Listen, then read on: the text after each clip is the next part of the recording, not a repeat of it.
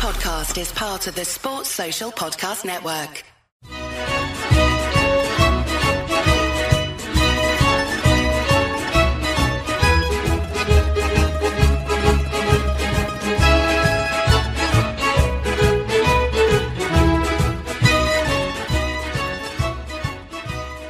Hello and welcome to another edition of the Forza Napoli Calcio podcast. This is a podcast all about Napoli, of course, but you don't have to be a Napoli fan to enjoy it.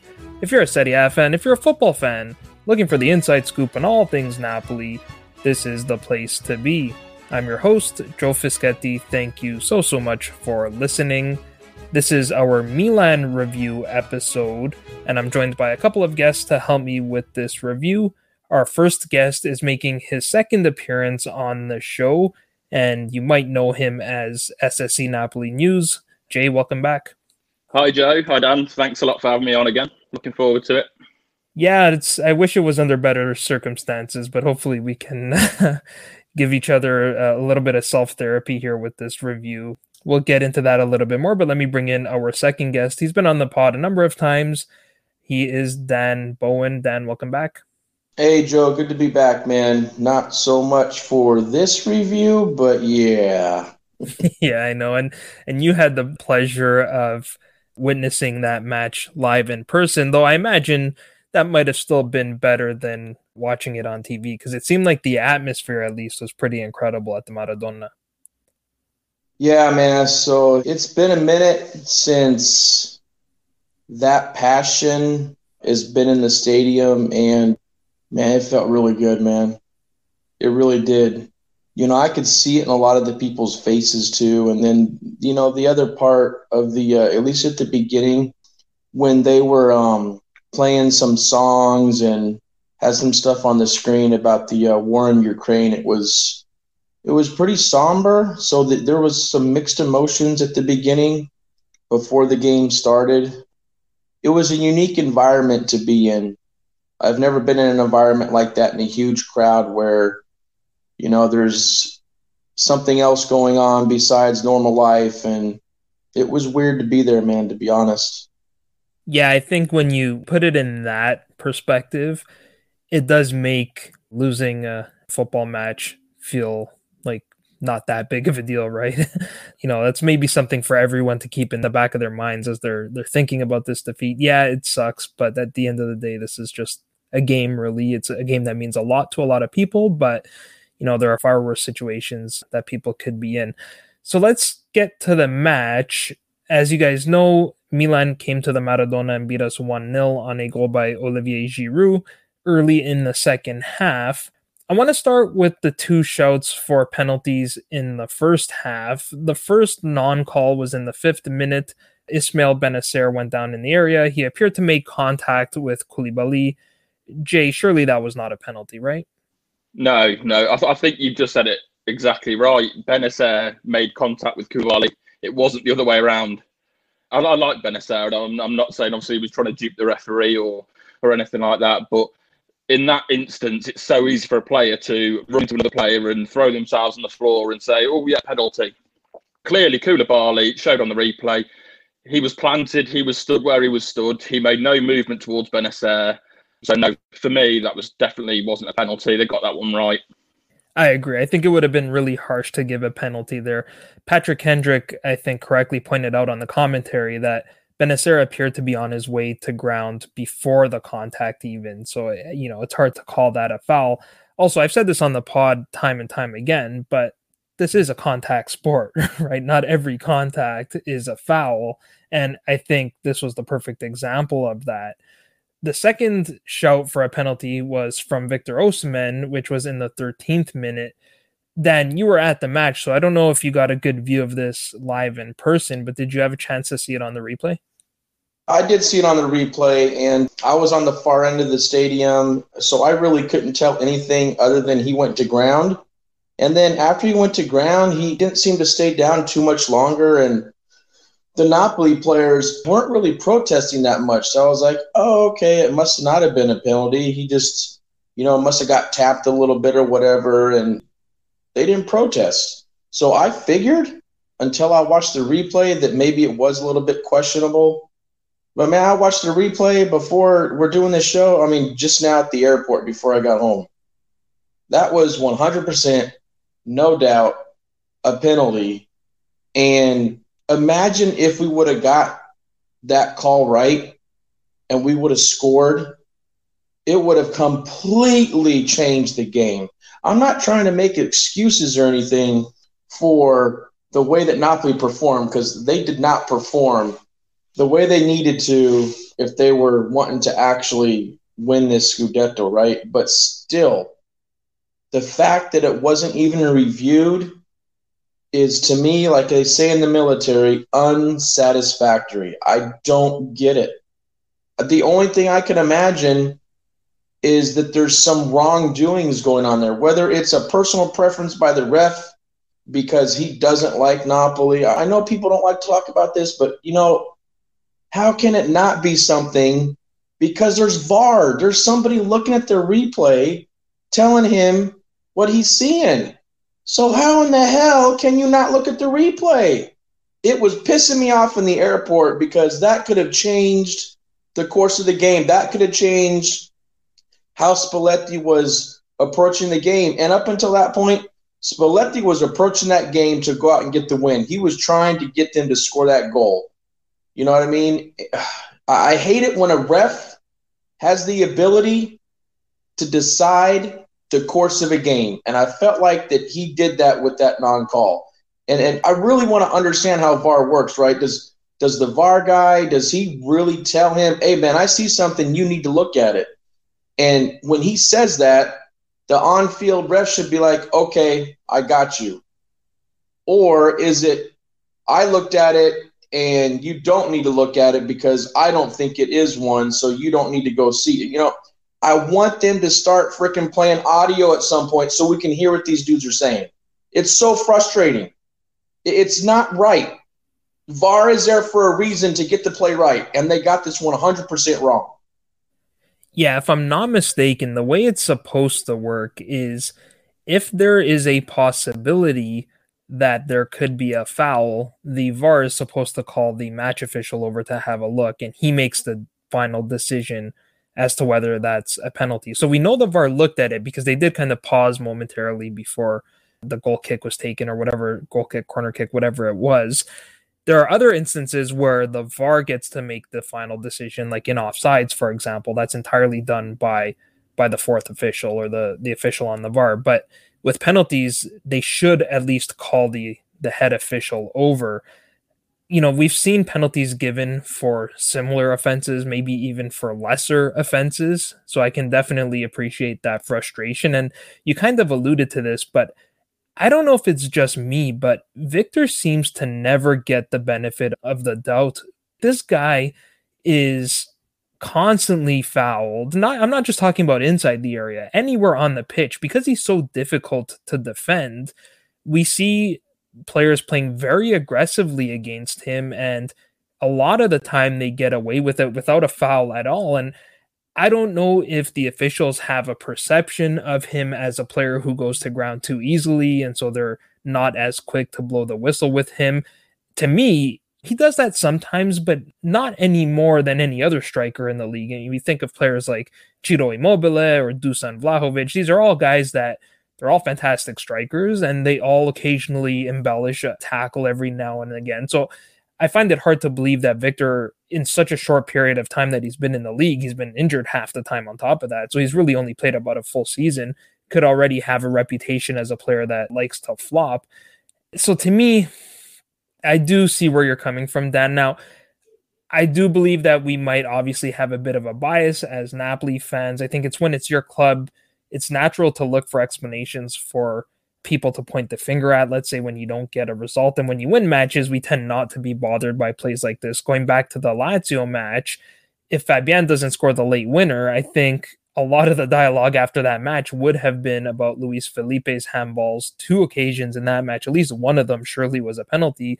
We just didn't talk about it as much because we happened to win that match anyways, right? But when you don't win the match or or even draw the match, I think then this becomes a much bigger part of the conversation that being said, I think you should also never put yourself in a position where you need a debatable penalty decision to get a result. I think I've criticized Roma for this because a lot of Romanisti will complain to you that they have not had the officials' decisions go their way in a lot of their matches. And my my response to that is that, well, you shouldn't keep putting yourself in a situation where you need a call from the official to go your way. So, you know, I'd be a hypocrite if I didn't also say the same thing about Napoli.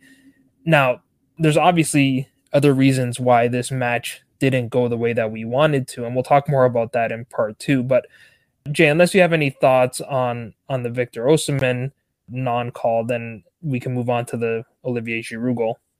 Yeah, just say quickly, I, I, agree. It was it was definitely a penalty. I wasn't sure on first watching it normal speed, but when you go back and you watch it, you can clearly see there's contact before Osimhen goes down. And as you quite rightly said, there was two penalties that were missed against, well, potentially two that missed against Lazio. And you just saying about Roma there and how fans don't feel they're getting getting the rub of the green, should we say? Well, I seem to remember Anguissa getting fouled in the box when we went to the Olimpico earlier this season, and we didn't get a penalty on that occasion either.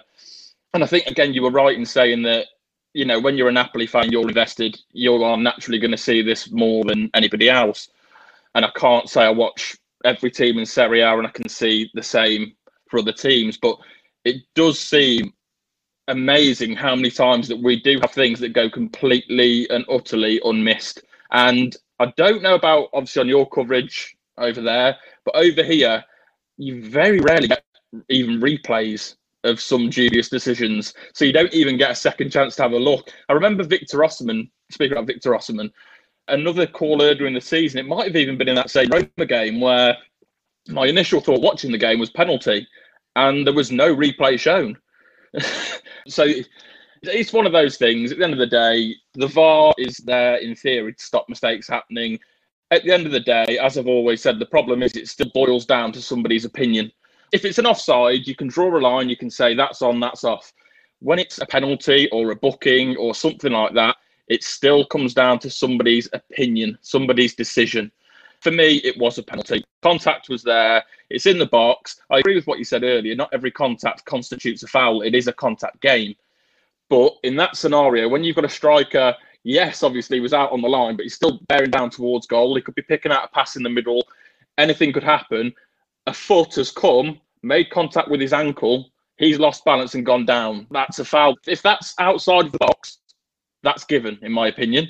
And at the end of the day, a foul outside of the box is the same as a foul inside of the box. A foul is a foul. Yeah, and that's a fair point.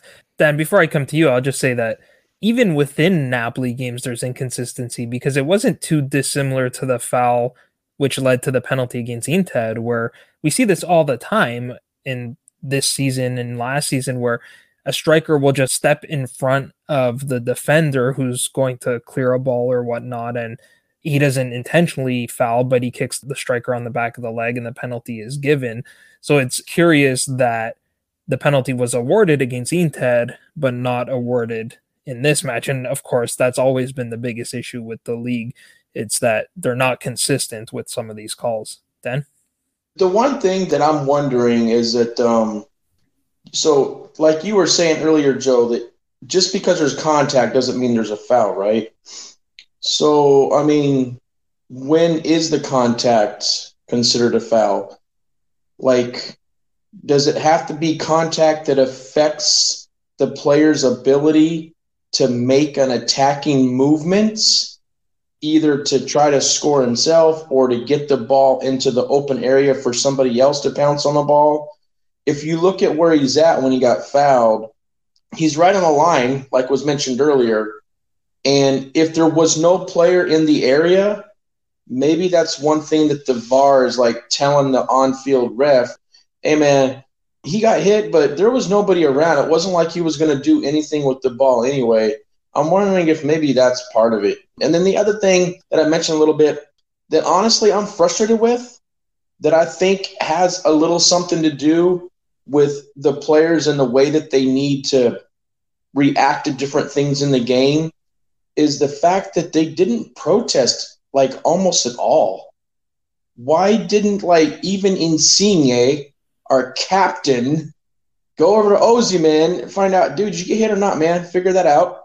And then go up to the ref. And if it's just him, it's enough. But somebody needs to to protest it enough to the where the ref feels like there's pressure on him to actually review the play. You know what I mean?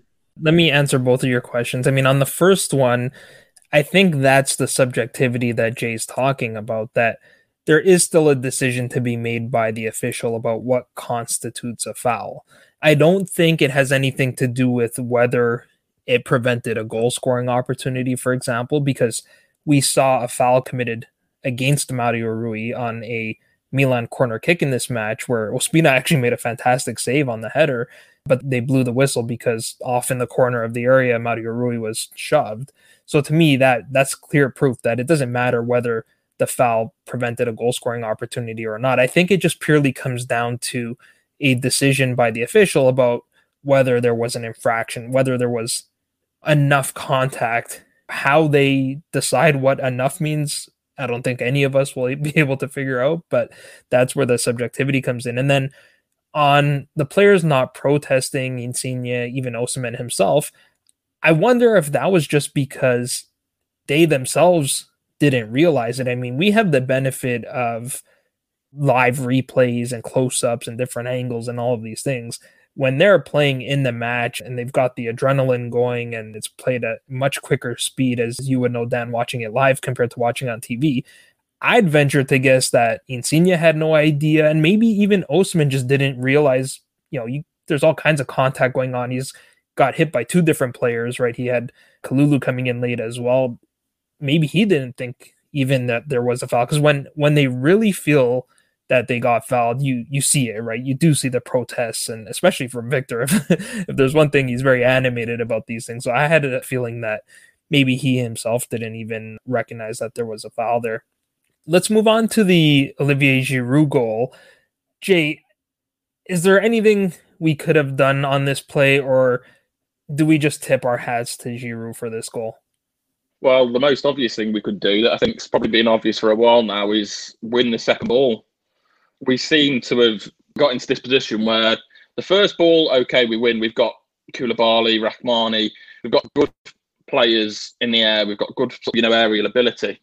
But the second ball, how many times this season have we seen the ball bobble round in the box, drops to somebody, they put it in, goal?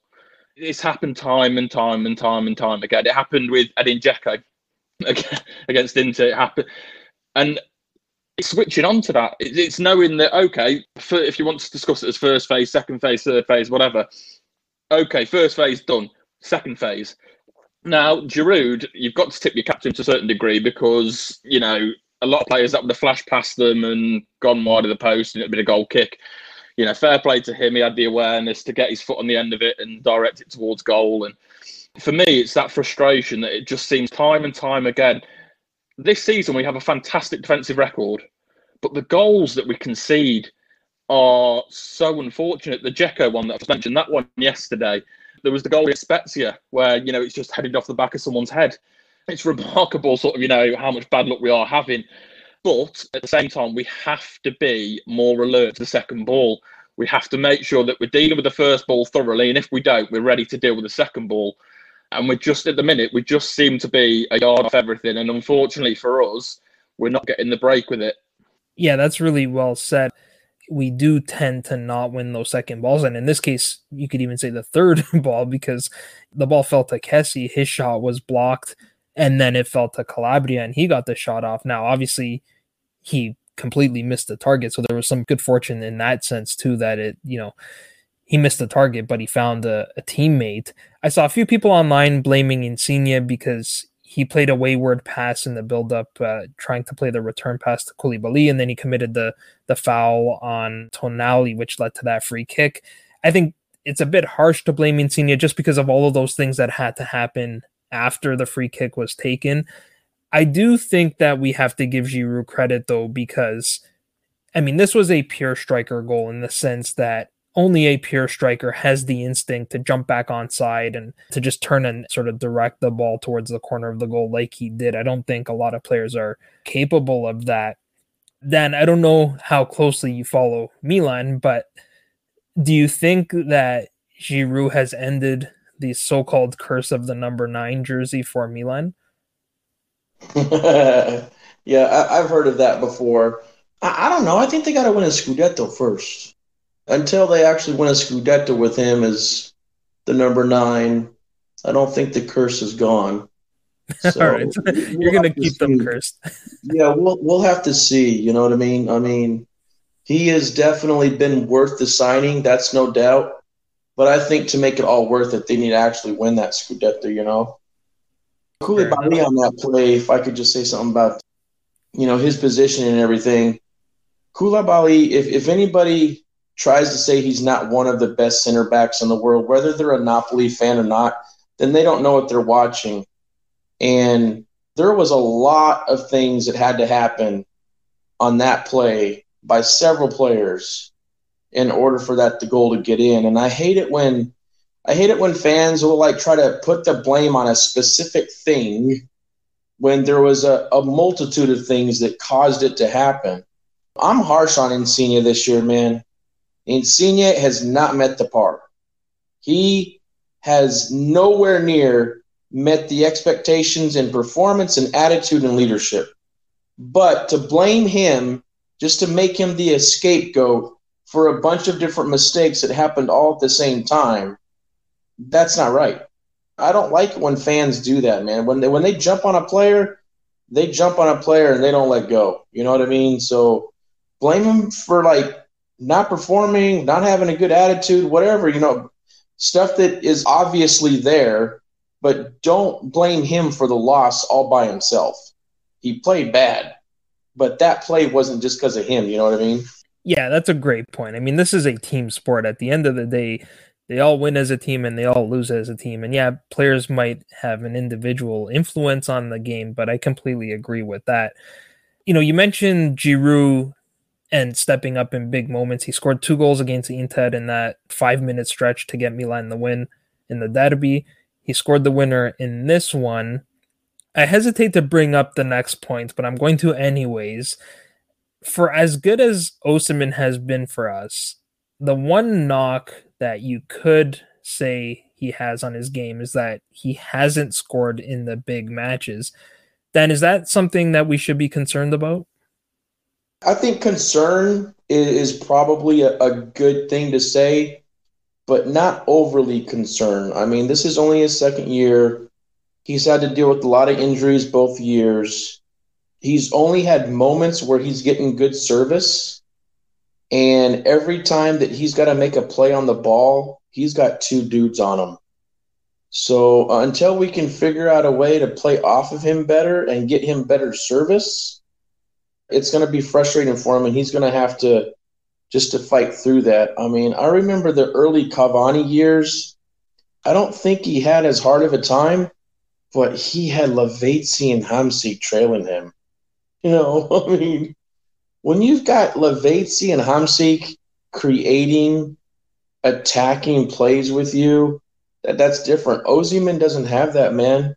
He's got a bunch of injured players, a bunch of underperforming players a player that's, you know, jumping ship, another player that only has a left foot, another player that gets hurt every other game. I mean, he, he's got a lot of stuff that he's dealing with to be able to perform at a high level.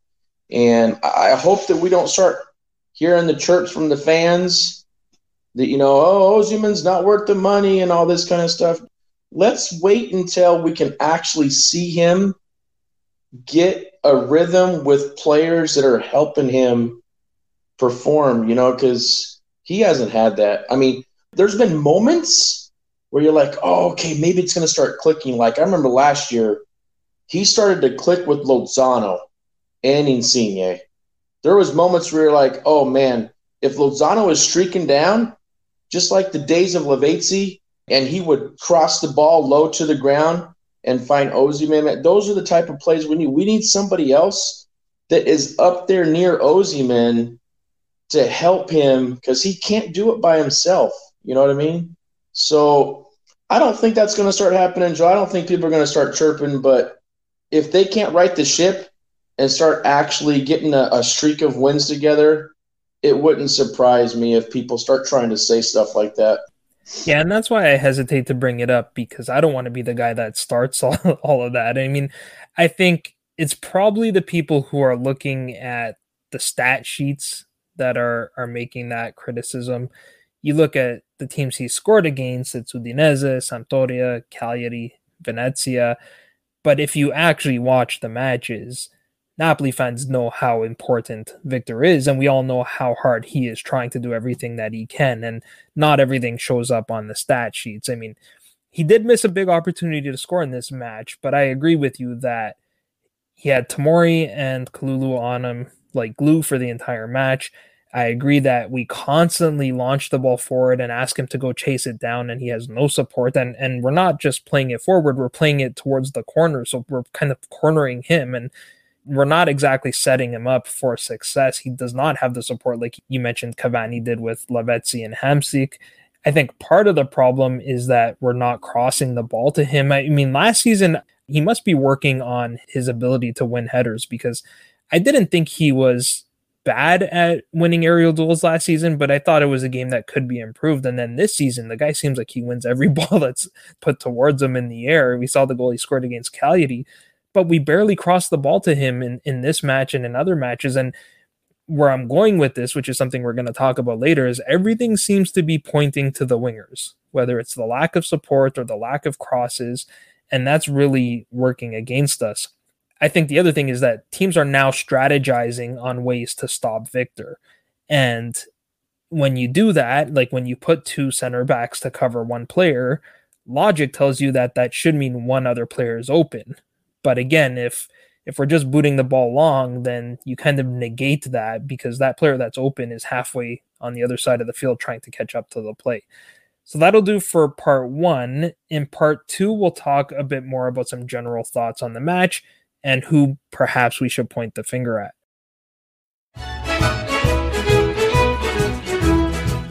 Welcome to part two of the Forza Napoli podcast. I want to talk a little bit about the managers next and how they approached this match.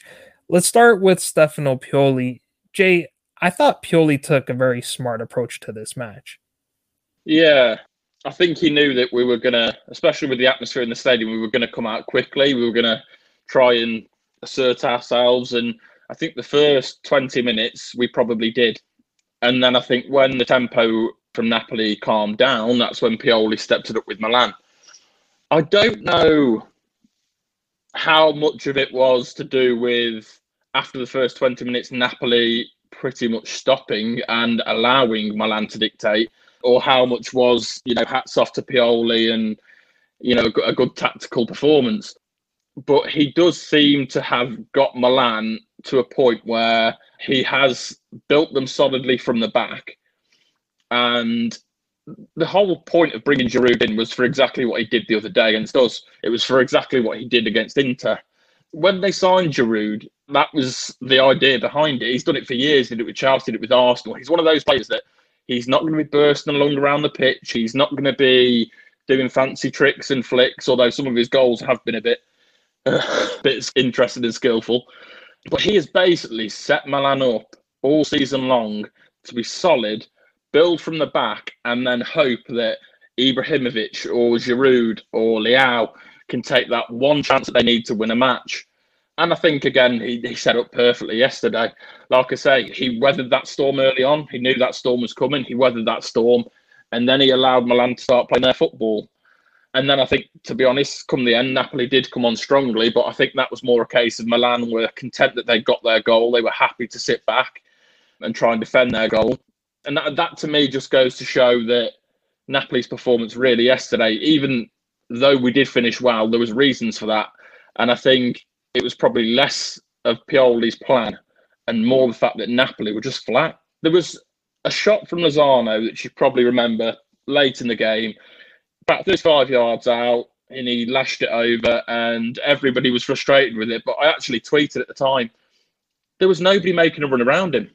But I tell a lie, Osimhen. Osimhen is the only player at the minute who seems to be making runs. And the problem is we're not finding him.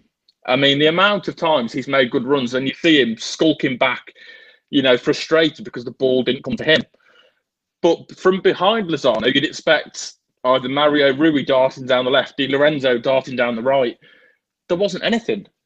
There was no nobody screaming, pass me the ball. You're losing the match with about five minutes to go, and there was no tempo. There should have been blue shirts flying forward, right, left, and centre, and there just wasn't. I'm not saying he should have shot. For me, he should have tried to take the ball in closer and tried to find a teammate, but there wasn't really much option for him. And for me, it was a case more of Napoli were flat than Pioli was brilliant.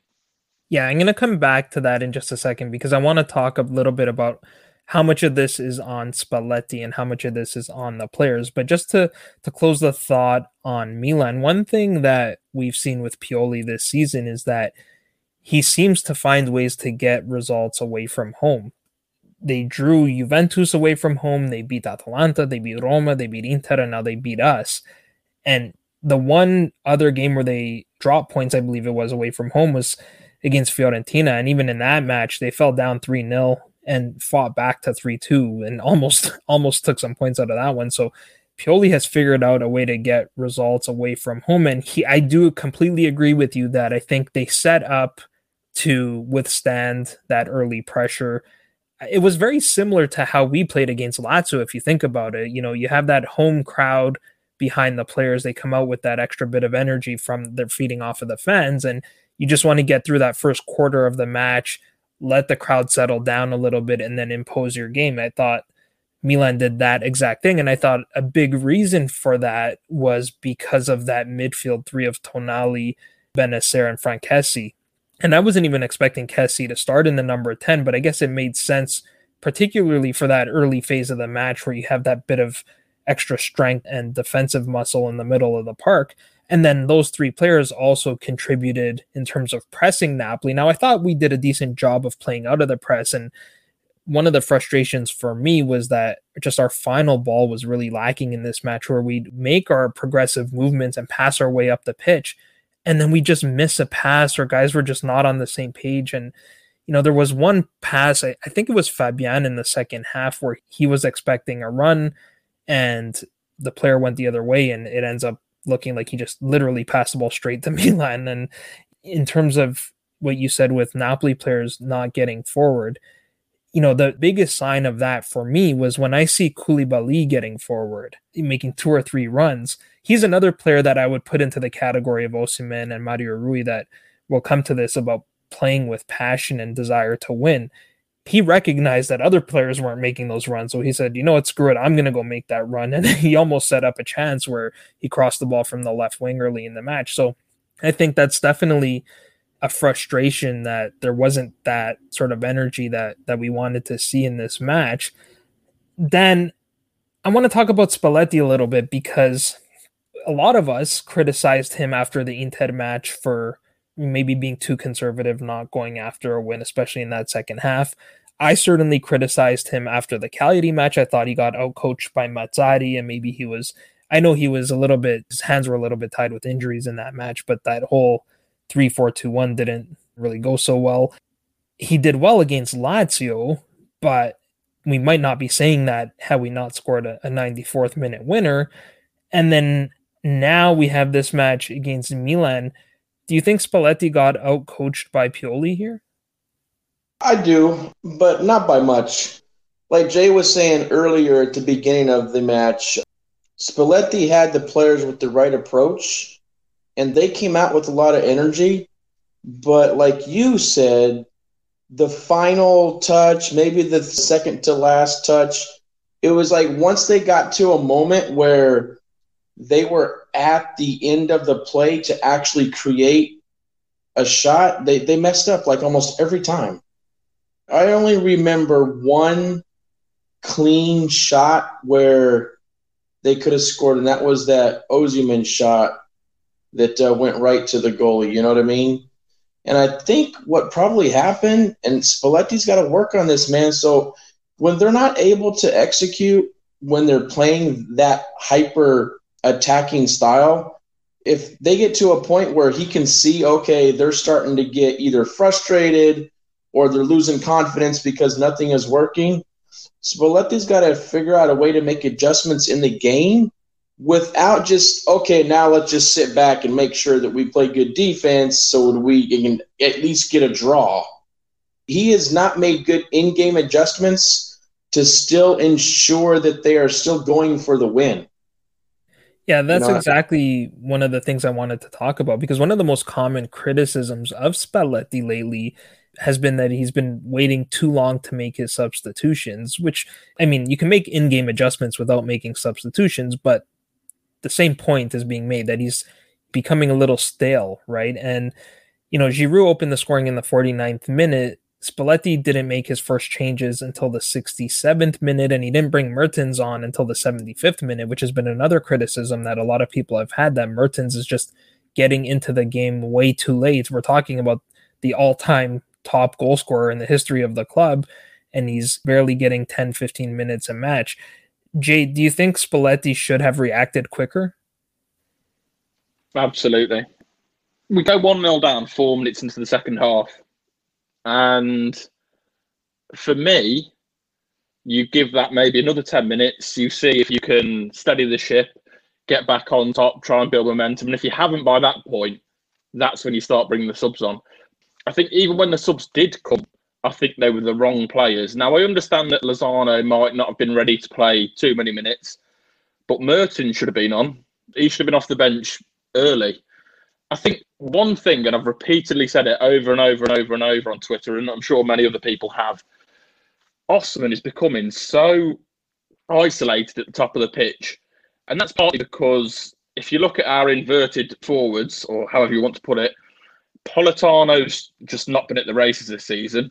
Insigne's been disappointing this season. Lozano seems to get injured every time goes away on international duty. So he hasn't had those to call upon us for support. Zielinski, when Zielinski's on form, he is one of the best playmakers in Europe. He is fantastic.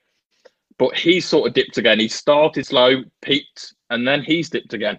And for me, and I, th- I can't remember what game it was. It was a game I think last season when Victor had had quite a frustrating game. He'd been making all the runs, the ball hadn't been coming through. Mertens came on, and within two minutes, Mertens put him straight through. Not a ball over the top, not a ball to the corner, straight through the middle on goal. And that is what he is crying out for. But we're not doing that. We're not getting the ball to him in positions where he can either go directly to goal and have a shot. What we're doing is getting the ball to him when he's going out wide and then he's having to try and hold the ball up and hold the ball up against two defenders with no support. And yesterday, I think it showed it more than ever. Osimhen was so isolated, and to go behind four minutes into the second half in a game that, okay, there's 10 games left, there's another 30 points to play for. When you're challenging for a Scudetto and you're playing one of your Scudetto rivals at home, knowing that if you win, you go back to the top and you've got 10 games to win it. 10 games to go. You've got to be brave. You've got to be attacking. And we sat back. I heard an interesting stat yesterday. Five of the top 20 players with the most passes per game play for Napoli in Serie A season. And two Napoli players are in the top five for the amount of passes per game. And the two that are in the top five are Mario Rui and Giovanni Di Lorenzo, which goes to show that Napoli are having plenty of the ball and we're playing plenty of passes, but in the wrong part of the pitch, in the wrong area of the pitch. We're not building play. We're happy to sit back and sit back and sit back and just try and play these clever little passes. We'll go up the wings and then we'll come back down the wings. We're not managing to do anything meaningful in the middle of the pitch. And that's just leaving Osimhen completely and utterly isolated. And yesterday, like I say, yesterday was a prime example of that. I mean, the second half, when you've just gone 1 0 down, you would expect a response. You would expect plays flying forward. It didn't happen. And then when you're thinking, well, now Spalletti's going to have to make a sub to try and re energize the team, to try and get that movement in the middle, you were left waiting and waiting and waiting and waiting. And then when he did, for me, they were the wrong subs. I'm a big fan of Elmas, and he's having a really good season. And to be honest, Elmas on the left this season is probably been better than Insigne on the left overall. But in that situation, for me, bring Mertens on. Mertens is the kind of player, he's a game changer. He is the kind of player that you saw it towards the end of the game when he, he did a little dribble on the edge of the box and nearly dribbled all the way into the box. He can make things like that happen We don't have many players that can do that. Politano can do that when he's playing well, but this season, whether it's disappointment from not making the Euros or whether it's I know he had a daughter not long ago and may I, I don't know, but he's not at that level this season. Mertens is one of the only players that we have who is technically so good that he can come on and unlock the door, and that's what we're crying out for. And whether we need to try and find a system, and I believe we do, where Mertens and Osimhen can play together more because Mertens is the kind of player that can find those passes that Osimhen will feed on. At the minute, nobody's finding those passes. It's all well and good using Osimhen's speed and his power to get higher up the pitch and play a long ball. But if there's no one there, then you're not gaining anything from it because by the time your players have come to support Osimhen, Milan's players yesterday or any other team, they've got back. So now you've got no advantage. You've lost your advantage. We need to be getting players on the pitch that can close those gaps down, that can be there for Osimhen to tap the ball off to, run around the defender, get the ball back. And yesterday, it just really summed up for me. More so, the Inter game was definitely, definitely a big one, and I, I was really, really frustrated after that game. As I said earlier, a game against a Scudetto rival, you're at home. We were the better team in the first half. To sit back and not attack I don't understand that. For me, you are giving the players the wrong mentality. You're telling the players that, okay, I think you're good enough to defend and win a point, but I don't know if you're good enough to go and get three. And that kind of mentality, that's the mentality that you overline in games like yesterday. That's the mentality that we saw it with Lazio last week.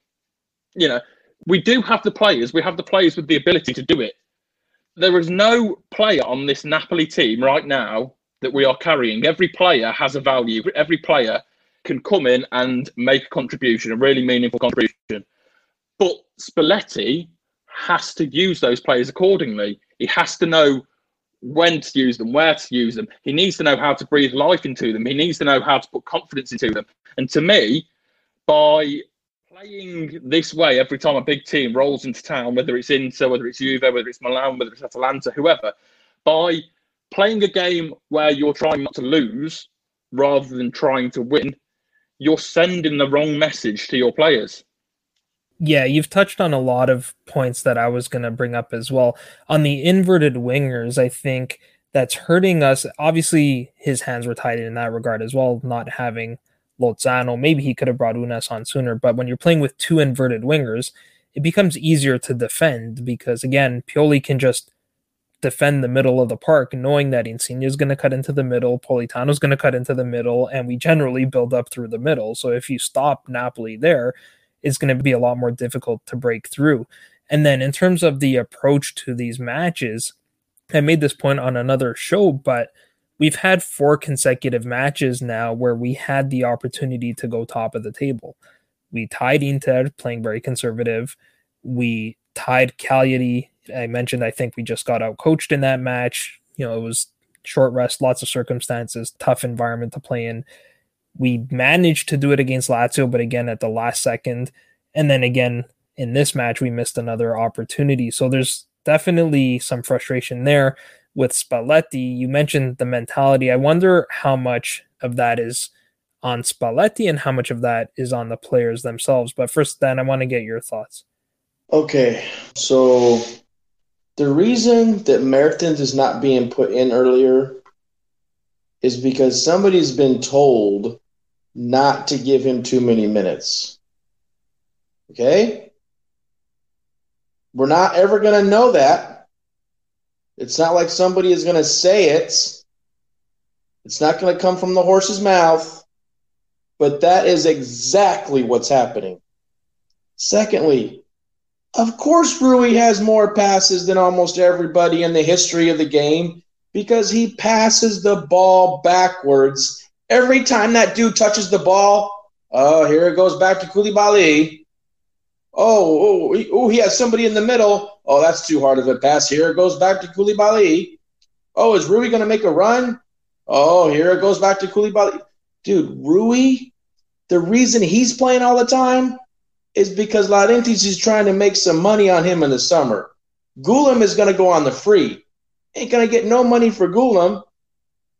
So we need to show that Rui can play so that Laurentiis can get his five mil or whatever ends up being for that player, right?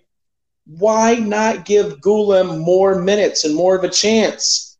Ghoulam makes a difference in attack. His crosses, when he's on, which means he has to have rhythm, his crosses are world class. He kicks the corner kicks, and every time he does, they are on points. Ghoulam is bigger. Ghoulam can handle people on that side that are bigger than him. Ruby might be just a little bit quicker than him, but it ain't like Ruby is a speed demon, right? So I don't understand why Ghoulam is not getting more playing time. Every time he's played this year, he's looked good. And then Mertens, man, you are spot on, Jay, that when Mertens comes in, he is always going to be able to find that open player on a run with a through ball. He's always looking for that, right? But no, he's not going to come in until the 75th minute or later. We just got to get used to that and accept that that's the way it's going to be unless an injury happens because Laurentiis has freaking told Spalletti, listen, man, I, I don't want to have to re-sign this guy. I don't want that to be a controversy. Let's just, you know, let him come in and be a sub and everything, but let's let's not make it to where he's going to score all these goals. You know, nobody, like I said, is going to say that. We're not going to hear that from anybody at all, even Ciro himself, because Ciro's a professional, right? The reason I believe that Spalletti is more conservative now is because he's nervous about losing a Champions League spot. Because if he loses a Champions League spot, then Laurentiis is going to be like, oh, I'm going to hack you off too, man, because you suck too. You know what I mean? It ain't only about Champions League when you have all these players. You have the experience in winning. You need to go out and grab the Scudetto because this is the time when you can do it. Don't play like a wussy. I hate it. You know, right now, even though Gattuso was all about ball possession, ball possession, ball possession, ball, right?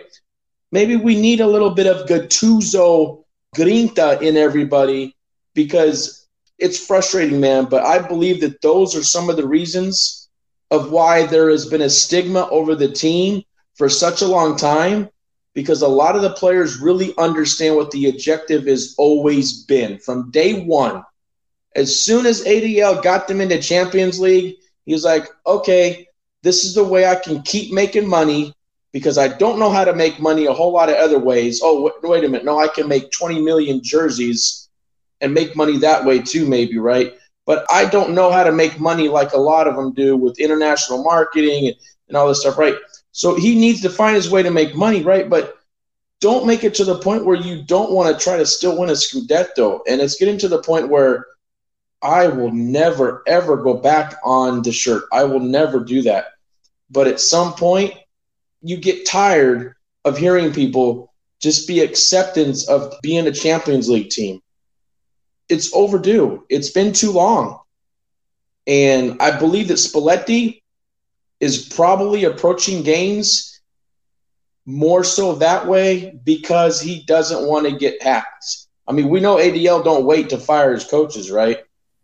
Yeah, so I mean, De Laurentiis has been supportive of Spalletti throughout. I completely agree with you that there's probably a bit of conservatism here because he's cautious of losing that top four position.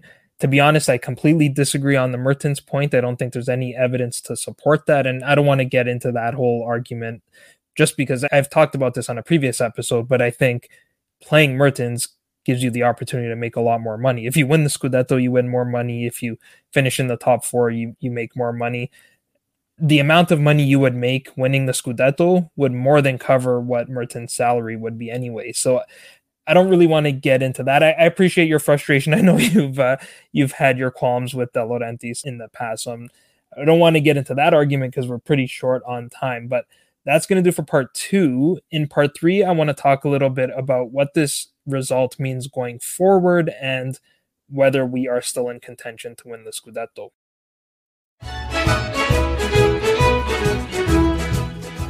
Welcome to part three of the Forza Napoli podcast. So with this loss, we dropped to third in the table, three points behind Milan and one point behind Inter. Inter have a game in hand. If they win that game, we'd be four points behind them. Inter also own the head-to-head record against us. If we end up tied with Milan, I think it would come down to goal differential because we tied 1-1 on aggregate over the two legs. Of course, with 10 rounds to play, we're still very much in the Scudetto race, at least mathematically. But I want to get your thoughts on this, Jay. I'll come to you first. How big of a blow do you think this loss was to our chances of winning the Scudetto? Well, as you say, there's 10 games to play, there's 30 points to play for. So mathematically, we're absolutely still in the race. You know, we're only three points off top. We're definitely in the race mathematically. I think our biggest opponent over the last 10 games is ourselves. It's our mentality, uh, quite frankly. The problem is mentality. Last week, when we beat Lazio, I put out a tweet basically along the lines of that is the spark. That is a moment where Scudettos, titles, whatever championship you're playing for can be won and lost. They're the moments that you can believe. And I was really hoping that moment against Lazio was going to be our spark. That was going to be right. Okay, look, we can do this. Look at what's happened. This is our year. I think part of the problem is, as we were touched upon earlier, the penalty shouts and when you don't win games when there were dubious decisions and things like that, they get into our minds because we're invested, we're fans, we love our club. So we're invested and we feel that. And the players do too. And I know I said myself earlier that a lot of them are walking around looks like they don't care. Of course they care. At the end of the day, if they've got a chance to to put a trophy on their resume, they're going to want to take it. And players like Koulibaly, who plays his heart out every single week, and Osimhen, who plays his heart every single week. Insigne, admittedly, he's been bad this season, but do you think he doesn't want to sign off for the Scudetto? You know, what better way to sign off than to go out as a champion? Of course he wants it. But for me, and this is why I've made such a big deal about the way Spalletti is playing, and I completely take on board the points that you've just made. But to me, Spalletti has got to instill in the players you can do this. You can go out and you can win because it's one of those things. A couple of years ago, when we were talking about signing James Rodriguez, and everyone was saying, "Oh, I don't know, he gets a lot of injuries." I wanted to sign him for one reason, really, one main reason. He was a winner. He'd won things in places where he'd been, and I felt that we needed more of that in Napoli. You look at the effects and the impact that Ibrahimovic has had on Milan you know, a player that has been places and won things, they bring a whole host of things to the dressing room, whether it's professionalism, whether it's work rate, whether it's just experience. Yeah, they bring so much to it. And in our case, we need Spalletti. A lot of the talk this year going into the season was Osimhen is going to be the capocannoniere purely because Spalletti's coming in and Spalletti has a great record with strikers. We saw it with Dzeko at Roma and Icardi at Inter and so on and so forth of course, obviously, you know, it's losing Osimhen for such a big period of time is going to hamper anybody. It's going to hamper any team, especially our team, especially when we play so much around Osimhen. It's really going to impact us. But we need to have Spalletti telling us, okay, fair enough. I mean, look, again, keep diverging, but look, when we played Juventus just after the festive break, we barely had a squad. Yet we went to Juventus and we could have won that match. I mean, a point in the circumstances was fantastic, but we could have won that match. So these players do have that mentality. They do have that grinta, if you like. Whether it's you know Gattuso left before he, he left the stadium, who knows? But we do have that grinta in there. We just have to find a way of bringing it out every week without fail. It's no good having it one week against Lazio and then not having it the next week against Milan. And our problem is, it really seems like, as you touched upon earlier, Joe, when we have that chance to go top, when we're given this gift wrapped opportunity to put ourselves in the driving seat, we seem to drop the ball. And it all comes down to mentality. We need players that are hungry and want to go out and they want to run themselves into the ground. I mean, last night, the frustrating thing was they just didn't seem want it enough. It reminded me of the Verona game last year, where everybody knew the importance of the game, but there was just no tempo. There was just no desire.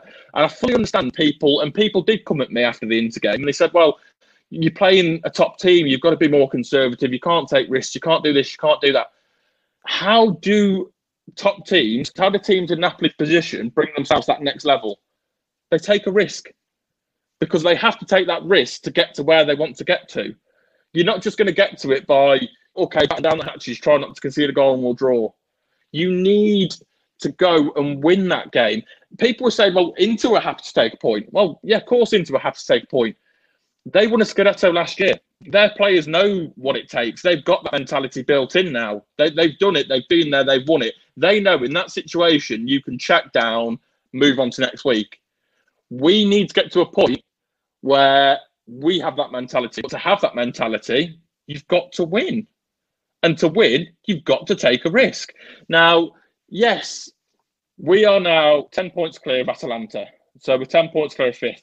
So we've got that cushion between us and fifth. And of course, the priority, as we've always stated, is to get back in the Champions League. We need that desperately.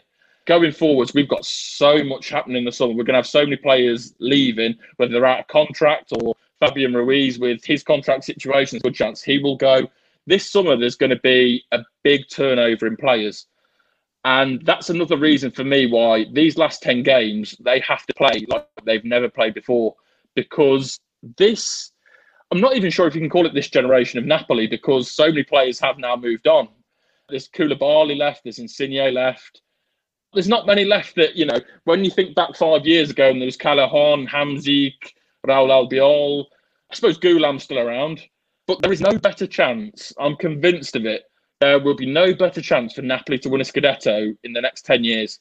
This year, we've seen that Milan are beatable. We've seen that Inter are beatable. They've both dropped multiple points over the last few weeks. Juve are where they are. They are making up steady progress, but we've still got, I think, a seven point cushion. So that's, that's you know, not bad. Atalanta, 10 points behind us. Roma have played an extra game, I think. They're 10 points behind us.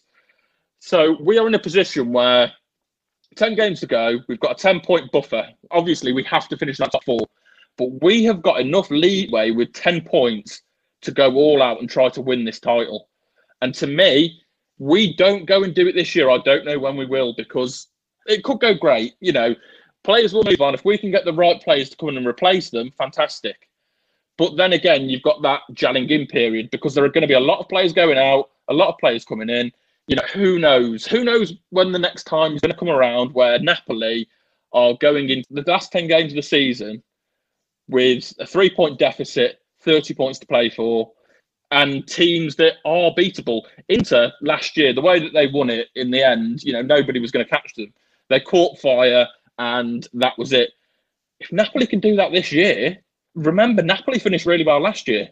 Osimhen caught fire. He was scoring week in, week out. We were winning game after game after game after game.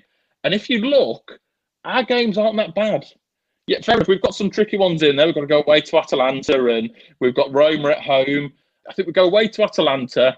We're at home against Fiorentina and at home against Roma three weeks in a row. But we've got, I think, seven days between the first two games and six days between the second two. Being out of Europe gives us that wonderful comfort blanket of having a week to prepare for games. And that's partly why I was even more angry last night because Milano played in the week against Inter in the Coppa Italia and we'd had a whole week to prepare for that game. But having a week between games, there's no excuse now. We can prepare fully, barring injuries. I mean, we've had terrible luck. Had terrible luck last year, or I think we'd have got a lot closer last year. We've had terrible luck so far this year. But if we can now keep our players fit, keep them healthy, and we can find some rhythm, if we can, as Dan said, almost rediscover a bit of that Gattuso grinta. That's what we need now. We need players who want to get on that pitch, want to get on the ball, want to attack, and want to score goals. We've got such a good defensive record. And I know people are going to say, oh, well, if you start flying forward, you're going to risk conceding at the back. But we've got the players that we can fly forward with. And at the end of the day, okay, not conceding goals can win you a Scudetto, but you're not going to win a Scudetto if you don't score them either. So now it's a mini league, it's a mini season, it's 10 games. I'm not overly concerned about the three point gap. When there's 30 points to play for, I think Inter and Milan will both drop probably another five or six points at least.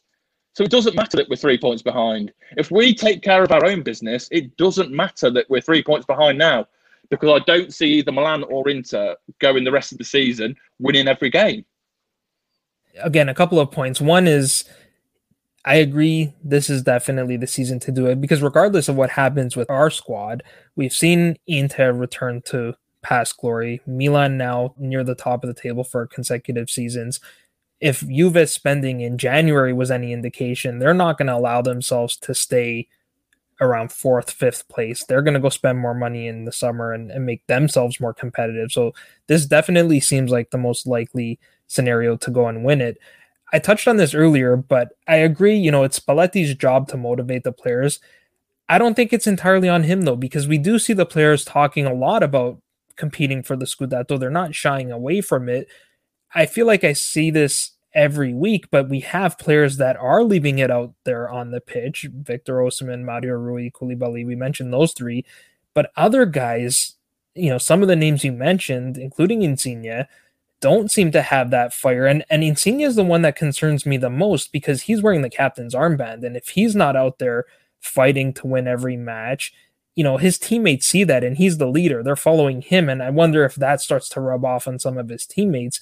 And you know, I've joked about this in the past, but I do sometimes wish that we kept Gattuso and still hired Spalletti and just put Gattuso on on the bench to yell, you know, Chucky or or Zilu or whoever, and just to yell at them because you know the one thing that Gattuso did do well is motivate the players and and he had them running like crazy, even if it wasn't the most tactical approach.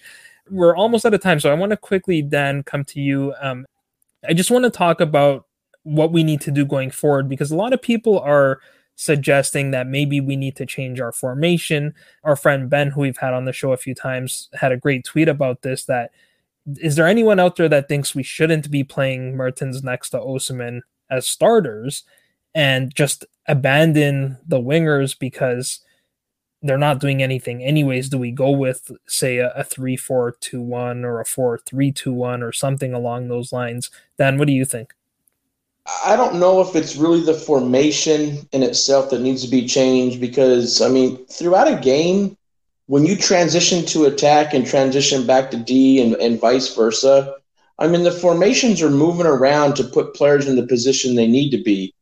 The, the problem is last year, we had moments where Mertens, Osimhen, and Lozano were on the field at the same time, and defenses had no answer when they were clicking and they were near each other. I don't know if Spalletti wants to do it because it might start some type of controversy that he doesn't want to deal with.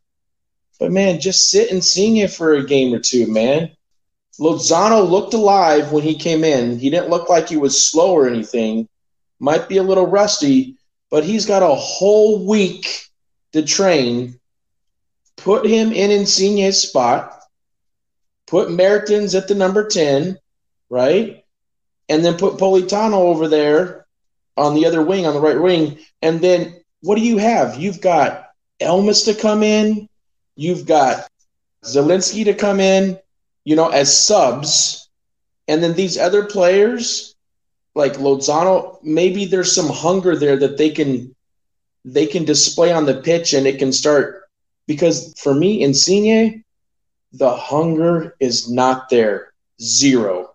And if it's rubbing off on the other players, Spalletti knows that if he's a good coach. So make that decision. Sit Insigne for a game.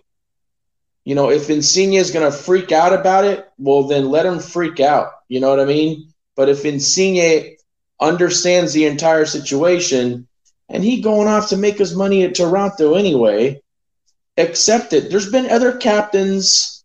There's been other captains that don't start all the time even when they're healthy, because it's just the right thing to do at that moment. Something like that, I think, needs to happen. I think it needs to be something where it's not so much about changing the formation, but it is changing how the players are playing with each other. And, you know, we need to find a way to get players closer to Osimhen to be more creative. And Lozano is going to do that naturally because of his speed.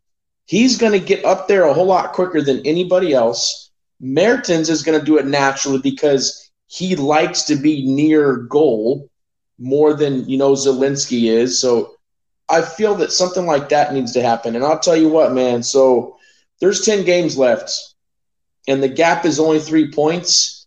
So if we end up tied with Milan at the end of the season, right now we have them on goal difference, and I think it's by four goals. So that's a good thing, right? But Inter, a game in hand, they're really four points up on us because you have to just assume that they're going to beat Bologna. And that gap is attainable, but it's attainable only if right now they go on a winning streak. Just like it did at the beginning of the year. They have to do it right now. No hesitation whatsoever. They got to go into Verona this weekend. You know, it's hard to play in Verona for them, man. They've always had an issue, but they've got to go in there knowing that they are the better team, play like that. And if that means there's a couple players that need to sit down and let some other players get in there that can make a difference, then that's what they need to do. But they got to do it right now. There can't be any hesitation. Spalletti had that one comment where he was like, uh, you know, it was a loss. We played the game and, and we lost. Let's not dwell on that okay, well, we get that we don't want to dwell on that, but you need to dwell on getting them ready for Verona. That's where I agree with Jay that at some point you do need to start taking some risk. You can't just play conservative right to the end and then, unless to your point, if you're just content finishing in third or fourth, whatever, however Juve does, then fine. But the fans are not going to take that too well. I agree on the formation that I don't think we need to make too many drastic changes. I, I'm generally not a, a, fan of changing the, the formation this late into the season when we've been training with this system the whole time, but you can change personnel. So I'm curious to see because lately our hands have been kind of tied just with injuries as far as the wingers go. But now that we have Lozano back, we have Ounas back, I'm curious to see if Spalletti does maybe try starting Lozano on the left and Politano on the right and giving Insigne a break. I don't know if he'll actually bench his captain. We'll have to see. But I would also like to see Mertens start in the 10 occasionally. We know he can play there. As Jay said, Zielinski has been up and down. So, or even if he doesn't start, you know, just make a substitution earlier. If if you start Zielinski in the 10 and he has a horrible first half, replace him at halftime, right? And and give Mertens 45 minutes to make a difference instead of five, 10 minutes that's all we have time for today. I feel like we could have talked for probably three or four more hours if if we kept going, but I'm gonna have to wrap it up there. So I want to thank both of our guests for taking the time to talk to me today. Dan, thank you so much. Hey, thank you, Joe. My pleasure to be on. Um, I love being on your show, brother. Always a pleasure. And Jay, don't be a stranger. We definitely want to have you back soon. Yeah, happy to come back. It's been great chatting Napoli with you both. So thanks for that. Thank you. You can find both of our guests on Twitter. Jay is at SSC Napoli News underscore, and Dan is at Azzurro Bowen. You can find me on Twitter at Joe underscore Fischetti5, and you can find the podcast on Twitter, Instagram, Facebook, and Patreon at Forza Napoli Pod. I'll be back very soon to review our latest Primavera and Femminile matches and to preview the match at the weekend against Hellas Verona. But until then, I'm Joe Fischetti. Forza Napoli sempre.